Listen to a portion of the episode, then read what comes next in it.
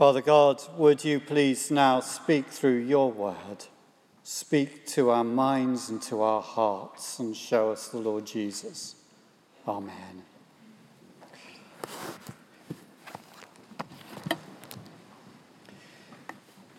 I um, hope you've got a, a little uh, uh, sheet of paper with uh, a summary of the talk. Uh, members of the choir are being given one now uh, so you can see where I'm going and how long you've got to put up with things.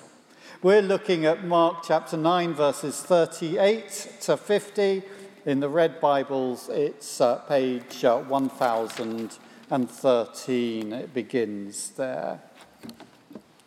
They are difficult verses. Jesus is teaching the disciples in Capernaum. The whole section, which begins in verse 33, which we looked at last week, the disciples are arguing about who is the greatest. And they end with Jesus urging them, be at peace with each other. And in the, verses we're looking at today, Jesus challenges three things. Firstly, he challenges a closed Christianity. The disciples see a man who's casting out demons in the name of Jesus, but he was not one of the twelve or one of the people who was part of Jesus' in group. So they tell him to stop. But Jesus rebukes his followers. He says to them, Don't stop him. If he drives out demons in my name today, he won't say bad stuff about me tomorrow. If he's not against us, he's for us. In fact, says Jesus, it doesn't even need to be as dramatic as driving out demons.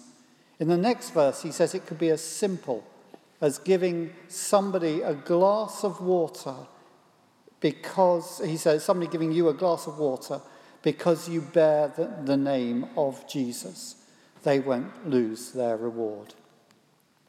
It's very easy, whether it's in the face of hostility, insecurity, or suffering, for us as Christians to retreat into our castles and to close the doors. You've got a picture there of a castle or a tower that we saw when we were in Ireland uh, a few weeks ago. It is a real Rapunzel tower. The door is 20 feet off the ground. If you want to get there, you've got to get a ladder down from there so that you can get into this tower. And it just goes straight up, and there is the little Rapunzel window at the top. But Jesus challenges us when we're tempted to run into our towers. He's just called us in the previous verse, verse 37, to be people who welcome little children in his name. In other words, to welcome those who have no status, no significance in society, who welcome those on the edge in his name. He invites us to come out of our castles with all their sense of security and exchange them for tents with all their sense of vulnerability. Travellers, refugees, and people on the edge live in tents. Michael, who's out there, lives in a tent. It's actually where people who follow Jesus ought to be. Jesus was born in a cowshed, was a refugee in Egypt, became a homeless itinerant preacher, and ended up dying the death of a slave. The first Christians were nobodies. They were made up of people who, who, who in the eyes of society, were despised Gentiles, women, and slaves. Rosemary Morris will tell us that the church in India is growing at an astonishing rate, particularly among the Dalit people, people who are considered untouchable by the rest of society. And I wonder if the church today is being marginalized in our own society, pushed to the edge, so that we're actually forced to come out of our castles, live in tents, and learn again to work with those on the edge and to love the marginalized. One of the real joys about being part of the wider family of God here in Bury St Edmunds is to see how Christians from across the town from many different churches come to work together for the marginalized. I think of CCAP, Christians Against Poverty, of the town pastors, and now Bury Drop In, which has just been set up to work with the homeless. I think of our own, sometimes on Sunday, which a number of you I know are involved with, working with those with learning disabilities. It's an astonishing rainbow of people who call on the name of Jesus and who welcome those on the edge and each other in the name of Jesus.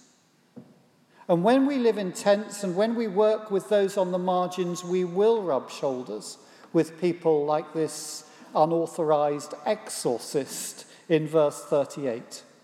People who are doing good stuff in the name of Jesus, but maybe have got a lot of stuff wrong. Now, don't get me wrong, truth matters, and the church needs to guard that truth against error. But it does seem that Jesus is calling us here to a deep generosity to welcome those who do what is good in the name of Jesus, even if they've got so much else wrong. Some of the churches we saw in the Diocese of Kiteto, Tanzania, consisted of very simple buildings with, no, with roofs but no walls. The problem with a church like that is anybody can walk in and walk out. You don't know who's in or who's out. But maybe that's not really our job. Maybe our job is simply to stand on the edge, to stand in the doors, and to welcome everyone who would come to be a follower of Jesus. So Jesus challenges a closed Christianity. Secondly, Jesus challenges a complacent Christianity, verses 42 to 48. And this is where it gets really hard. If you cause one of these little ones to sin, Jesus says, it's better for you to be drowned. It's better to be dead than to go to hell. I think there is a connection with what he's just said. The reference is not actually causing to one of these little ones, meaning the children who we've been mentioned a bit earlier on, but these little ones who believe in me to sin. It's more likely Jesus is speaking about people like the unauthorized exorcist, the man driving out demons in verse 38. People who are new in faith people who are sympathetic but ignorant in faith, people who are clueless but on the edge of faith. And we cause them to sin when we shut the door on them, when we reject them because they don't do things the way we do them. We cause them to sin when we put, expect them to jump through hoops, when we put so many requirements on them that they're crushed by the regulations and rules, by what they feel they ought to believe and how they ought to behave. We cause them to sin when we do not feed them or seek to grow them, and do not teach them about the grace and purpose and power of God when we do not teach them about our crucified and risen Lord Jesus. I love this church. You know, at one end we have the image of Jesus crucified on the cross above the door. At the other end, we have the empty cross, the symbol of the resurrection. The cross and the resurrection.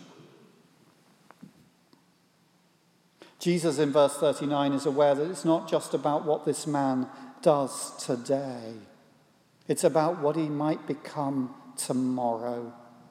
And we need to think about the future and we need to give people space to fail.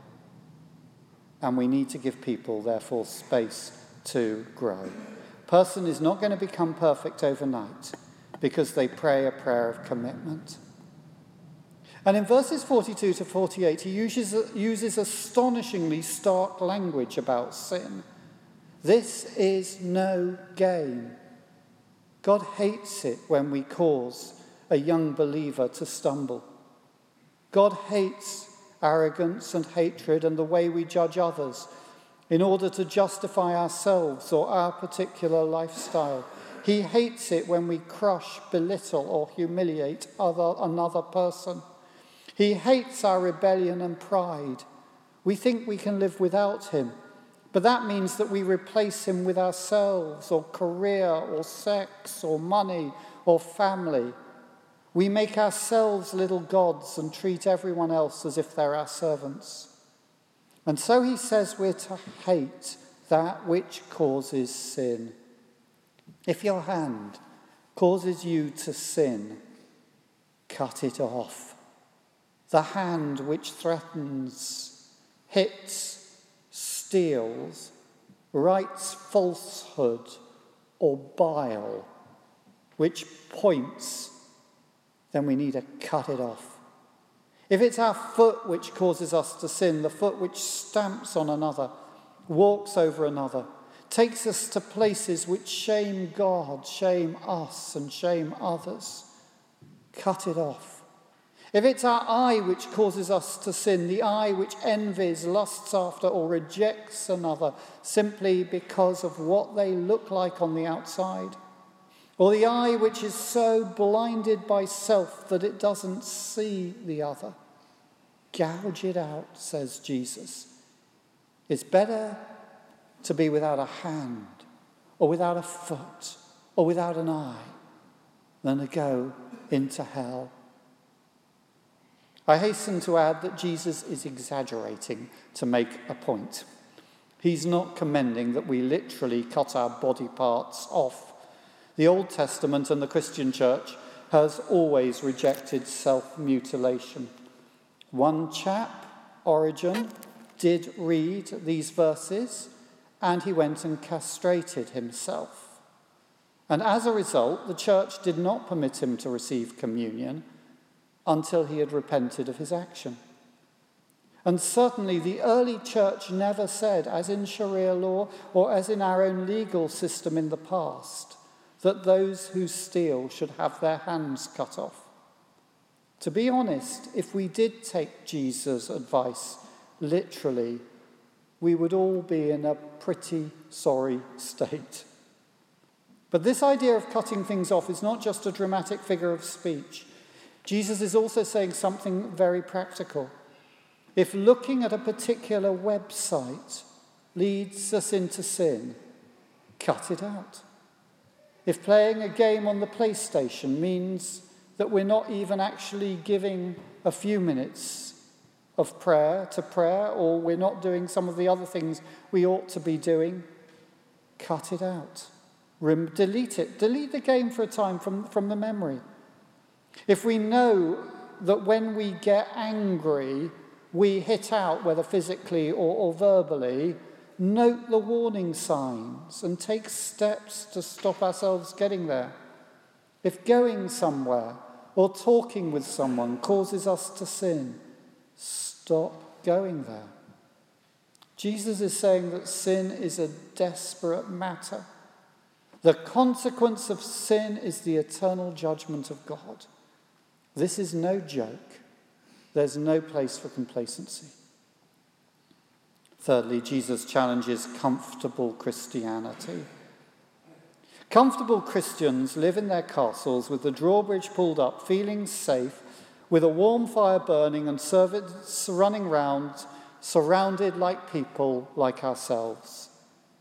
Comfortable Christians do what we can to avoid inconvenience, let alone suffering. But having spoken about how desperate sin is, Jesus continues everyone will be salted with fire. Salt is good, but if it loses its saltiness, how can you make it salty again? Have salt in yourselves. And I think what Jesus is saying, I have to say, all the commentaries disagree on, on, what this verse means, but they all do agree that these are the two hardest verses in Mark's gospel to understand.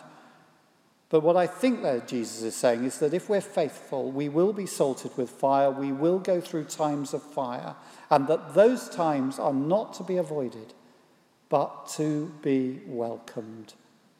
They're to be welcomed because they're something that will transform us and shape us, so that they'll help us get rid of the sin, so that we become salt, agents of God's mercy and love.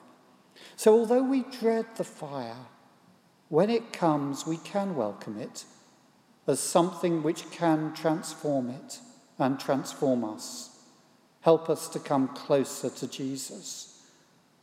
So I think we should welcome the hostility of society. The community Mark was writing to was suffering dreadful persecution. It's a fire that God can use to purify us and move us out of our castles into tents. Welcome suffering. Suffering can often drive us to our knees. It helps us recognize our human frailty and our need for God, and the fact that this is not our life, but our real future life is there with Him. There's a story told about the monk who lived in the desert, who always used to get a cold in the autumn. One autumn, he didn't get a cold, so he prayed, God, why have you abandoned me this year?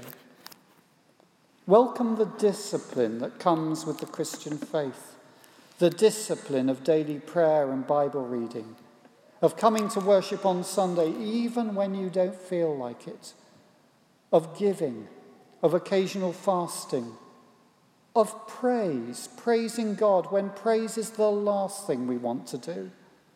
Welcome the discipline of obedience, maybe the time when we need to move out of our comfort zone or when we need to say sorry to someone, or when we need to cut something off, or when we need to welcome someone who we really struggle with. Welcome the fire of reproof. It can sting when people rebuke us, especially if it's not done in the spirit of love or generosity. But God can still use it to transform us. And welcome the discipline of confession. This is not something that I speak about that much. Um, confession is one of the ways of dealing with our sin. There's a real purifying of our inner being when we confess our sin to someone else. It's something that we need. It means we have to recognize that it is sin we need to recognize that it, we have to confront it and that we can't blame anybody else for it. We need to own just how desperate our own sin is. And that hurts. But if we confess our sin before someone who knows their own sin and who knows the love and mercy of God, and who can declare to us what Jesus has done, how he has died, so that we can be forgiven. It can be incredibly healing and liberating. And as we repent of our sin and discover how much God forgives us, so we become salt. Jesus talks elsewhere about Christians being salt in the world in the sense that we can transform society. We come out of our castles and we welcome others. We're not blind. We do see their sins and their faults. We're very, very human. But we also see that their sins are foothills in comparison to the Himalayas of our own sin. When we listen to Jesus' challenge against a closed Christianity, when we refuse to be complacent about our own sin, and when we allow God to transform us through the fire of persecution, suffering, and Christian discipline, then we will be people who are not obsessed about our own status. Remember, this whole passage begins with them arguing about who is the greatest we will welcome one another, even the least, and even the really dodgy ones, and we will live at peace with one another. Oh, Father God, would you give us that graciousness to reject a complacent, a closed uh, Christianity? Would you help us to be open to you? And would you help us to live at peace with one another? In Jesus' name. Amen.